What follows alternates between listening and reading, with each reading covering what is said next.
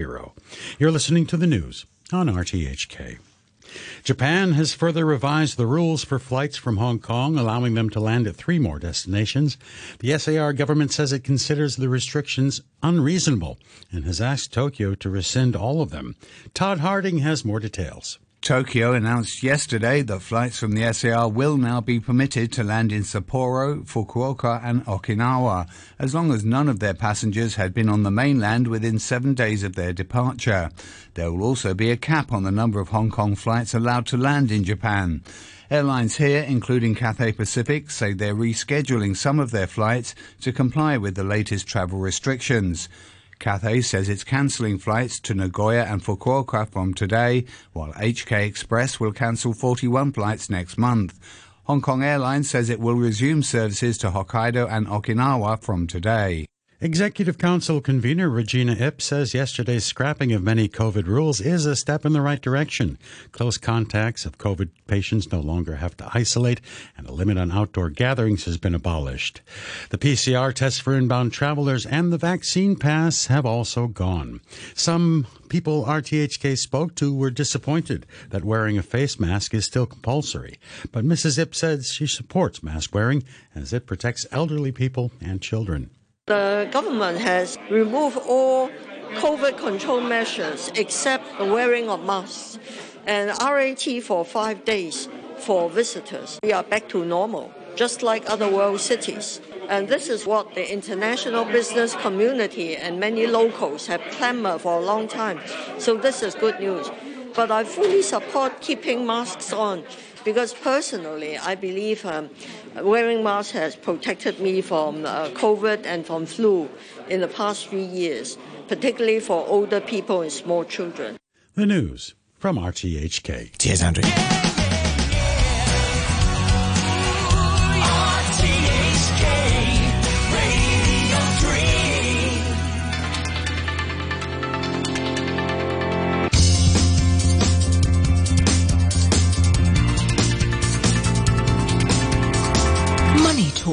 Well, good morning. It's Friday, the 30th of December, and this is James Ross with our last show in what has been somewhat of a tumultuous year in the economic and uh, business world. In the headlines this morning, Hong Kong's exports plummeted in November by the most since 1954 as a slump in China's economy and global demand worsened. The Census and Statistics Department says overseas shipments plunged 24.1% last month from a year earlier, exports falling 10.4% back in October. Uh, the European Chamber of Commerce in Hong Kong is welcoming the reduction of COVID measures here, uh, but talking to Bloomberg, the Chamber's chairman Inaki Amate warns there's a long road ahead to assure international investors of Hong Kong's attractiveness. Quote, we welcome the measures, a great step forward in the right direction, but the hard work starts now to regain the trust from the rest of the world. Australian Trade Minister Don Farrell says Canberra is prepared to withdraw two WTO cases against China if it shows goodwill in dropping its trade bans. Ahead of his anticipated visit to China in February, Farrell says the Australian government is prepared to consider withdrawing the cases on wine and barley tariffs, quote, on the basis that there's some goodwill shown on both sides. A new report in the FT reminds us that central banks are buying gold at the fastest pace since 1967, with China and Russia as big buyers. Indications are that some nations are keen to diversify reserves away from the dollar. Uh, data from the World Gold Council shows demand has outstripped any annual amount in the past 55 years. In the third quarter alone, central banks bought almost 400 tons of gold, the largest quarterly binge since quarterly records began in 2000.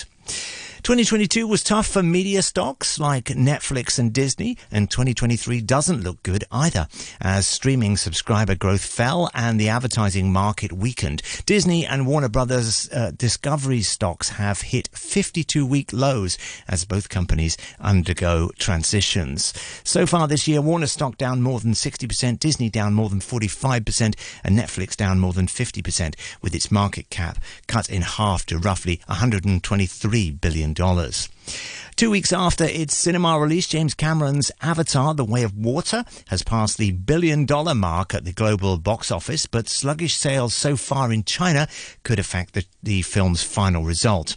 $712 million of the $1 billion comes from international markets, and reaching the billion dollar milestone at this point places the film amongst the top five fastest movies to reach that target.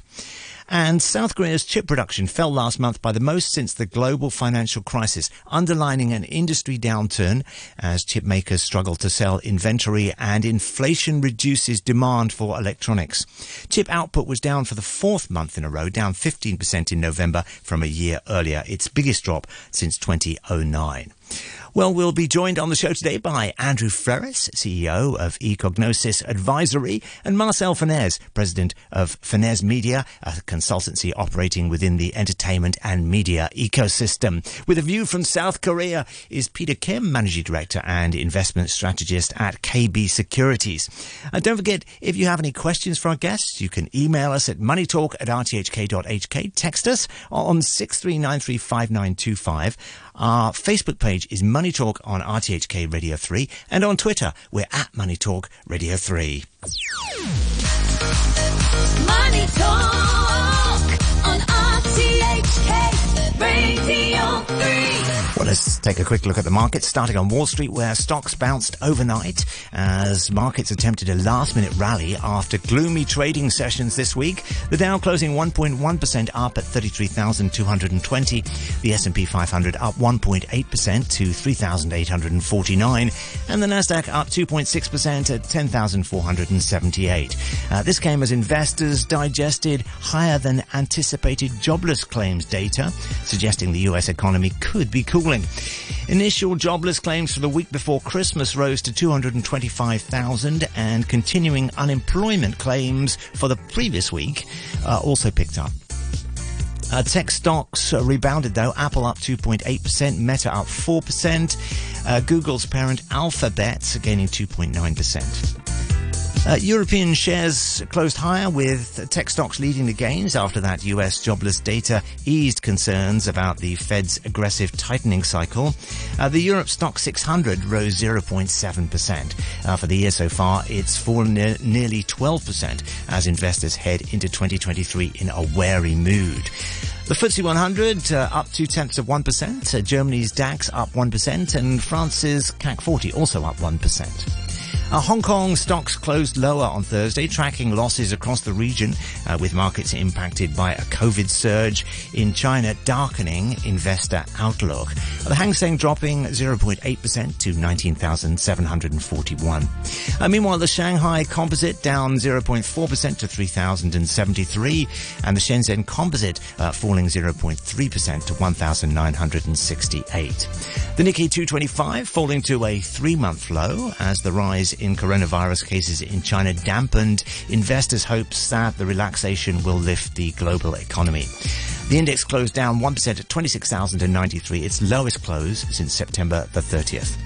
In the commodities markets, Brent crude currently trading down 1.2% at $82.26 a barrel. A copper down half a percent at $382.40 a pound. A spot gold standing at $1,814.95 an ounce. In the bond market, the US 10 year bond currently showing a yield of 3.81%. And in currencies, the euro buying a dollar and six cents, uh, the US dollar uh, standing at 133 Japanese yen. The pound currently buying 9.39 Hong Kong dollars, the yuan standing at 6.96 against the US dollar, and Bitcoin currently at 16,618 US dollars. Uh, looking at the ASX 200, currently in Sydney, it is up six tenths of 1% at 7,061.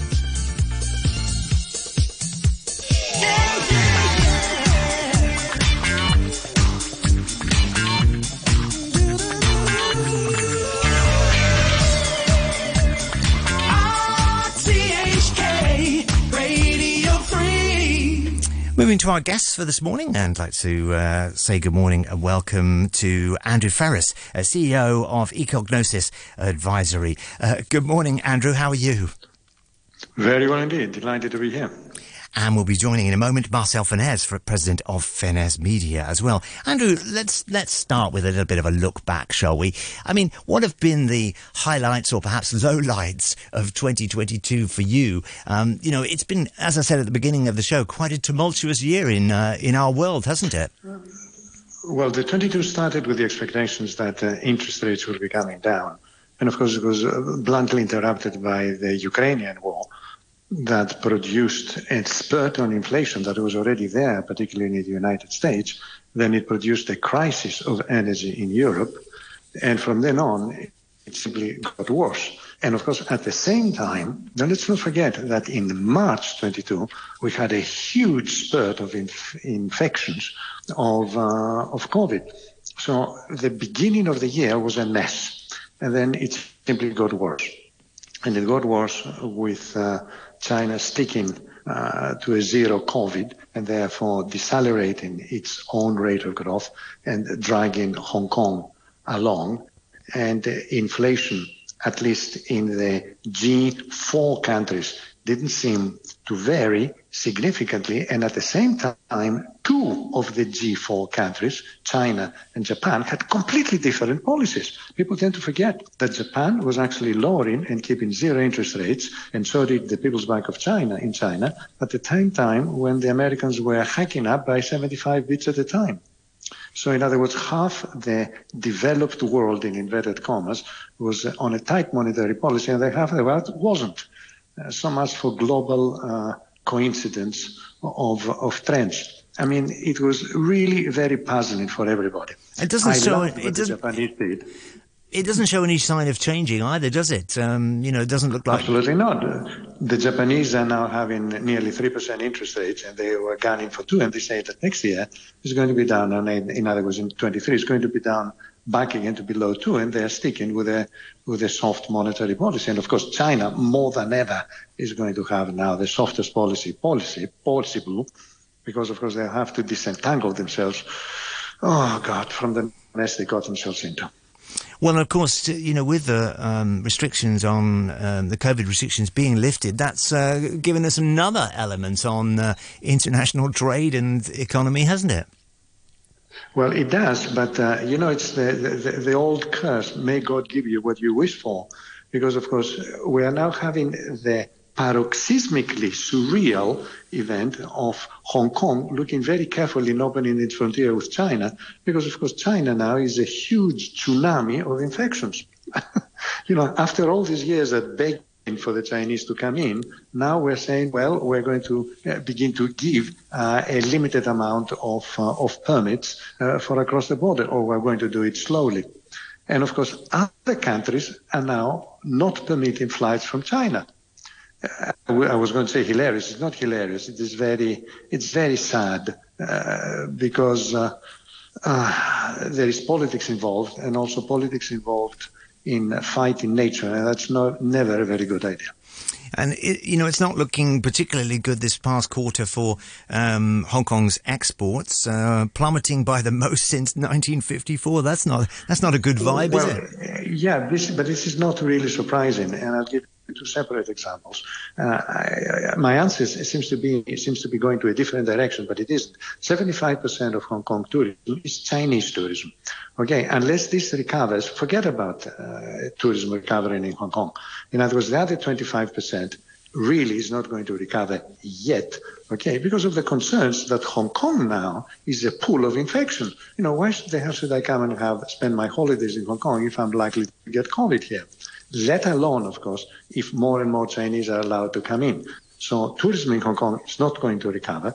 And therefore, another aspect of that, which is the fact that the majority of Hong Kong's trade are re-exports and primarily re-exports from China, that's not going to recover either because A, of the global overall downturn, and of course the fact that the huge question mark of how China is going to react now that it doesn't have all the restrictions that used to slow it down, used to slow it down, all the restrictions are going.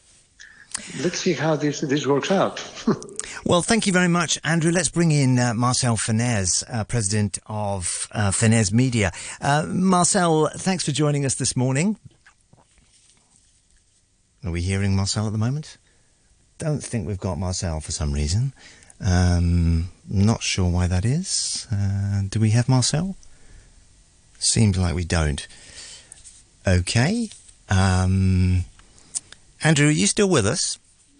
Very much so. And remember, if you're having problems having Marcel, I'm speaking to you from Uruguay. Uh, get get get this under your hat. Okay, I'm literally on the antipodes from Hong Kong.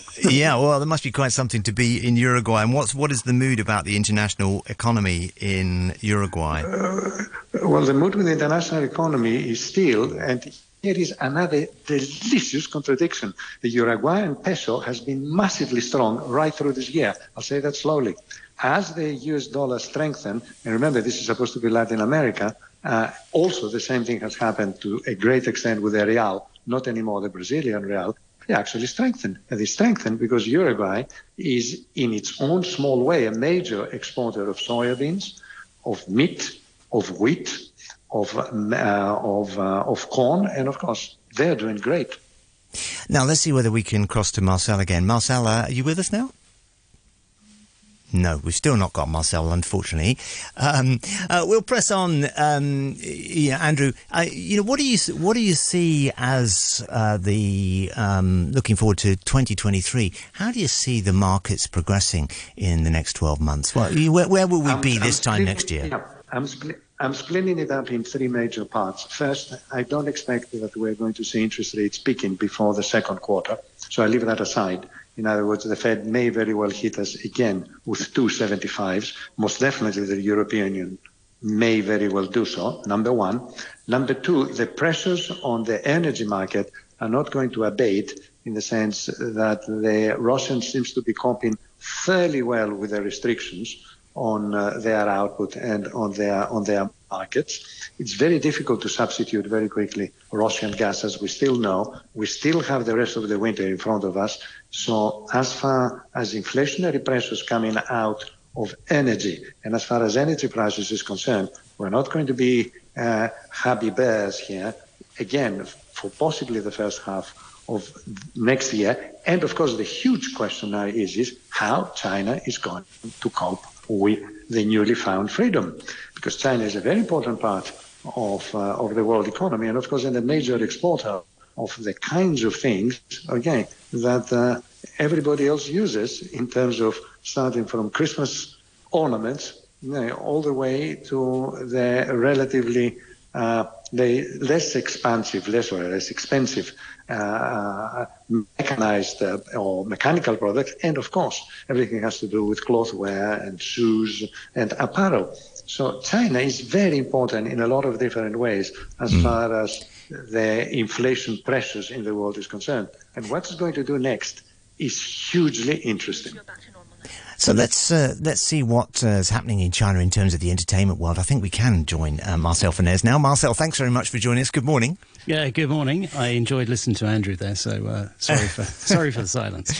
Not at all. Um, you know, you all focus very much on uh, the advertising and marketing and branding and entertainment yeah. world, and you know, we were he- hearing earlier on that um, you know the mo- movies are not doing so well at the moment in, in China, and in fact, you know, there's some some doubt uh, over Avatar, the uh, Way of Water, as to whether it will succeed there. How, how are you seeing the uh, the business world of entertainment? in China? Well, I think, um, I mean, look, we whatever what Andrew was talking about there is kind of put a dampen on what I was about to say, uh, which was probably the fact that I was looking forward to 2023 and I was looking forward to increased consumer engagement, uh, you know, increased brand spend, um, and all of that. So I think it remains to be seen what happens in the next month or six weeks. But I think we need to look beyond that, and we need to look at the fact that there is pent up uh, demand. Uh, people haven't spent money and been able to spend money, and I think a lot of that pent up demand will go on entertainment and it will go on brands, be those luxury brands or others. So yeah, I, I mean, we need to see how the next couple of months are going to play out, but we will get beyond it. Um, and I think we will enter a, a, world once we've got beyond it where consumers are really willing to spend and are itching to spend. And that's going to be big good for brands, good for marketing, and ultimately good for media, which is powered by It doesn't look good at the moment, does it, for, no. for Netflix and Disney and um, you know Warner Brothers Discovery? Uh, the value of their stocks uh, plunging, and uh, you know market cap of Netflix down, um, cut in half. Um, that, that's not that's not a good indication that, that people are um, throwing money yet back into the into entertainment, is it? No, well, I think it's also a reflection of the the view of the markets of those stocks, and you know one perhaps could have argued that um, they were potentially overvalued in the past, and there's actually a greater de- degree of realism about how these companies make money, and indeed will they make money. Uh, certainly, in the case uh, we've obviously seen during COVID, you know, people spend on subscriptions to different types of services. Well, they're beginning to go outside again you know, they're beginning to attend live events, so we will see a shift. And I think that's why media companies have always looked at diversifying their different revenue streams, right? So, uh, and Disney, to be honest with you, is, is still one of the best examples because across its portfolio, uh, you know, it can monetize whether it's through its theme parks, through its streaming services. And I, I think that, you know, media companies will, will always have to pivot around either changes in the economy, changes in consumer behavior, uh, and that's one of the joys of, or one of the one of the things that we all have to deal with is is how to pivot uh, to reflect and to respond to what's happening. I mean, Disney's been going through a bit of a, a change in, in, in, several ways, hasn't it? It's uh, obviously you know, been been over the last two or three years changing from uh, a focus on cinema releases to uh, online streaming, but it's also just had another restructuring at the top uh, with Bob Iger coming back in, in charge of the organisation, um, having been away for a couple of years. Um, their their business is under a bit of stress, right? Oh, definitely. Um, but you know, it, it, I still go back to the fact that a company like Disney is built on extremely uh, profitable franchises. You know, they've always focused on the value of their content. Um, yes, there will be ups and downs in different parts of their business, but at their core, they are still producing blockbuster, you know, kick-ass content that people like to see and consume in different ways. Management changes will always happen. Transformation is ongoing and you know that that results in change. But we've seen it, James, over many years, and uh, I don't think it's uh, you know change is a constant, right?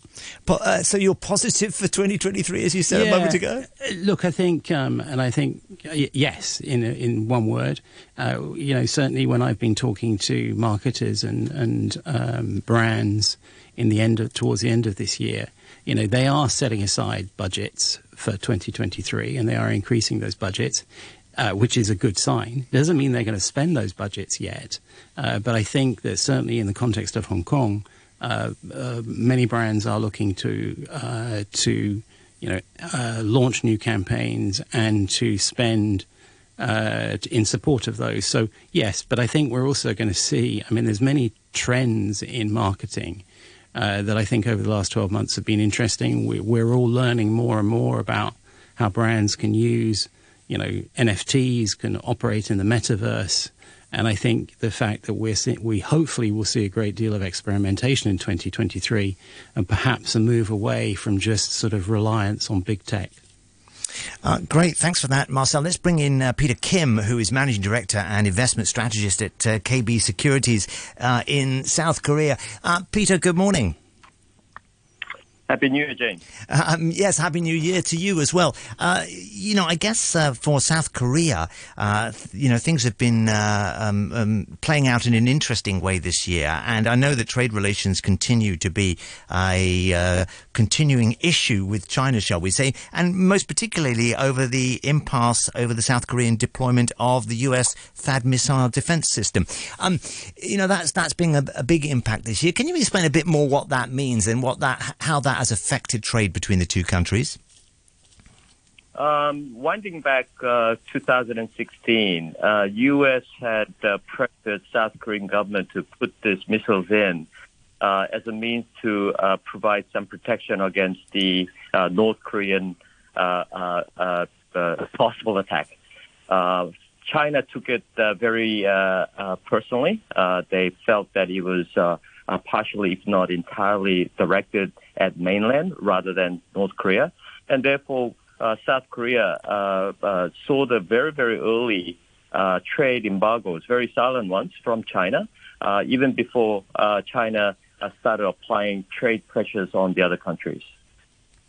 So, looking forward, how do you think um, things are going to play out in the next few months between Korea and China? Is it is it looking a little bit more optimistic yet? I think uh, uh, China overall seems to have softened their uh, foreign diplomatic stance uh, to uh, uh, most countries. So South Korea has benefited from that. but I think more specifically, South Korea is geopolitically very, very important nation. Obviously, surrounded by North Korea, China, Japan, and even a little bit of Russia, if you stretch it that far north um, I think uh, going into next year, uh, if the uh, the uh, softer stance from China continues, South Korea could be the, one of the more uh, beneficial uh, nations. And I think South Korea, with the new president who has been openly pro-U.S., has also softened its stance on that. So um, I do expect the South Korean market and the economy to benefit from a very low base from next year. So you're feeling optimistic for 2023 for South Korean investors? Well, investment's all about relative, right? uh, and uh, given how negative everyone is, uh, one has to start to uh, try to look at the glass half full rather than half empty. Uh, and I think South Korea this year has been one of the uh, worst performing markets in Asia, both on a currency and underlying stock market. And I do think that there are a number of positives that we can look forward to. Well, we look forward with interest to seeing how that plays out uh, in the next 12 months. Uh, Peter Kim, uh, on the line from uh, Seoul, Managing Director and Investment Strategist at KB Securities. Uh, let's say also thank you to Andrew Freris, uh, CEO of Ecognosis Advisory, joining us from Uruguay, and also to Marcel Fenez, President of Fenez Media, telling us about some of the stories and challenges in the entertainment world. Just before we go, let's have a quick look at the Nikkei 225, currently 26,217, up half a percent. Uh, the ASX 200 in Sydney, also up half a percent at 7,054. Uh, fine and dry, rather cool this morning. The maximum temperature around 19 degrees during the day. Moderate northerly winds, uh, fresh offshore. Uh, the outlook fine and dry with rather cool mornings uh, for the rest of the week and weekends. Uh, currently 13 Celsius, 67% relative humidity. Uh, um, Andrew Work will be uh, with you on Tuesday morning for Money Talk. I will see you tomorrow night at 10 past 6 for the greatest hits of music. And uh, Backchat and the best of Backchat is up in a moment. Now it's 8.30 and with the news headlines, here's Andrew. Thank you, James. Pele, arguably the world's greatest ever footballer, has died in Brazil at the age of 82. His death was announced by one of his daughters who'd been with him in hospital in Sao Paulo. Sports broadcaster and former England footballer Gary Lineker says Pele's legacy is guaranteed. Pele is, of course, regarded as a legend, but he actually is a legend, certainly in football terms. He won three World Cups and was a major figure in doing those, one of the greatest players of all time. Won his first World Cup in 1958 when he was just 17 years old and scored a hat trick in the semi final and then two in the final, including one where he flicks it over his head, over a defender, and volleys it into the back of the net. He followed that up with success in 62 and then again in 70, the only player to win three World Cups. So I think it's very easy to explain why he's a legend. Tributes to Pele have been pouring in from around the world. Brazil's president-elect Luiz Inácio Lula da Silva said there had never been a player like him. The top Brazilian star of today, Neymar, said before Pele, 10 was just a number and football only a sport. And he had changed it all. The French star Kylian Mbappe said his legacy would never be forgotten. The former German World Cup winner Franz Beckenbauer said football had lost the greatest player in history. Pele's official biographer is Harry Harris. He played in an era where the referees gave him no protection whatsoever. You've only got to look at the footage when he played at Goodison Park against Italy in the 66 World Cup when England won the World Cup. He was hacked to absolute oblivion until they actually had to carry him off the pitch. He also played on pitches that were abysmal and the balls were heavy, not like they are today. He scored a thousand goals then. He could have scored 2,000 in this era. Pele's funeral will be held on Monday at the Santos Football Club ground. Thousands of people have begun arriving in the area to pay their respects to their hero. The most hardline government in Israel's history has been sworn in. The Prime Minister Benjamin Netanyahu insists he will promote tolerance and peace, but the coalition has stirred unease, as the BBC's Yolande Knell reports from Jerusalem. Crowd of hundreds gathered outside the parliament, holding up Israeli flags, rainbow flags, and signs reading shame and danger. Some protesters voiced fears about the new coalition setting West Bank settlement expansion as a top priority, warning this could increase tensions with the Palestinians. With Benjamin Netanyahu still on trial for corruption, which he denies, Others condemned plans to overhaul the legal system. There's also concern about plans to change anti discrimination laws so that businesses could refuse to serve people because of their religious beliefs. The Vatican says the former Pope Benedict XVI remains seriously ill but in a stable condition. The BBC's Bethany Bell in Rome has more details. The Vatican statement said that Benedict was lucid and alert and had rested well during the night. It said Pope Francis renewed his invitation for people to pray for Benedict in these difficult hours. A conservative upholder of traditional Catholic doctrines, Benedict became Pope in 2005. He presided over the church as it confronted the scandal of sexual abuse by priests around the world. He retired in 2013, becoming the first pope to step down in nearly 600 years. The European Union's Disease Prevention Agency has said the screening of travelers from China for COVID would be unjustified. It follows an appeal from Italy for the rest of the EU to follow its lead and ensure Chinese arrivals are tested and quarantined if necessary. Several countries, including the US, India, and Japan, have imposed new restrictions on Chinese arrivals. EU ministers are still considering how to respond. But the European Centre for Disease Prevention and Control said the COVID surge was not expected to have much impact in the bloc. The British fashion designer Vivienne Westwood has died at the age of 81. As the person who dressed the Sex Pistols, she was synonymous with 1970s punk rock, a rebelliousness that remained the hallmark of an unapologetically political designer who became one of Britain's fashion's biggest names. Climate change, pollution, and her support for WikiLeaks founder Julian Assange were all fodder for Vivienne Westwood protest t-shirts or banners carried by her models on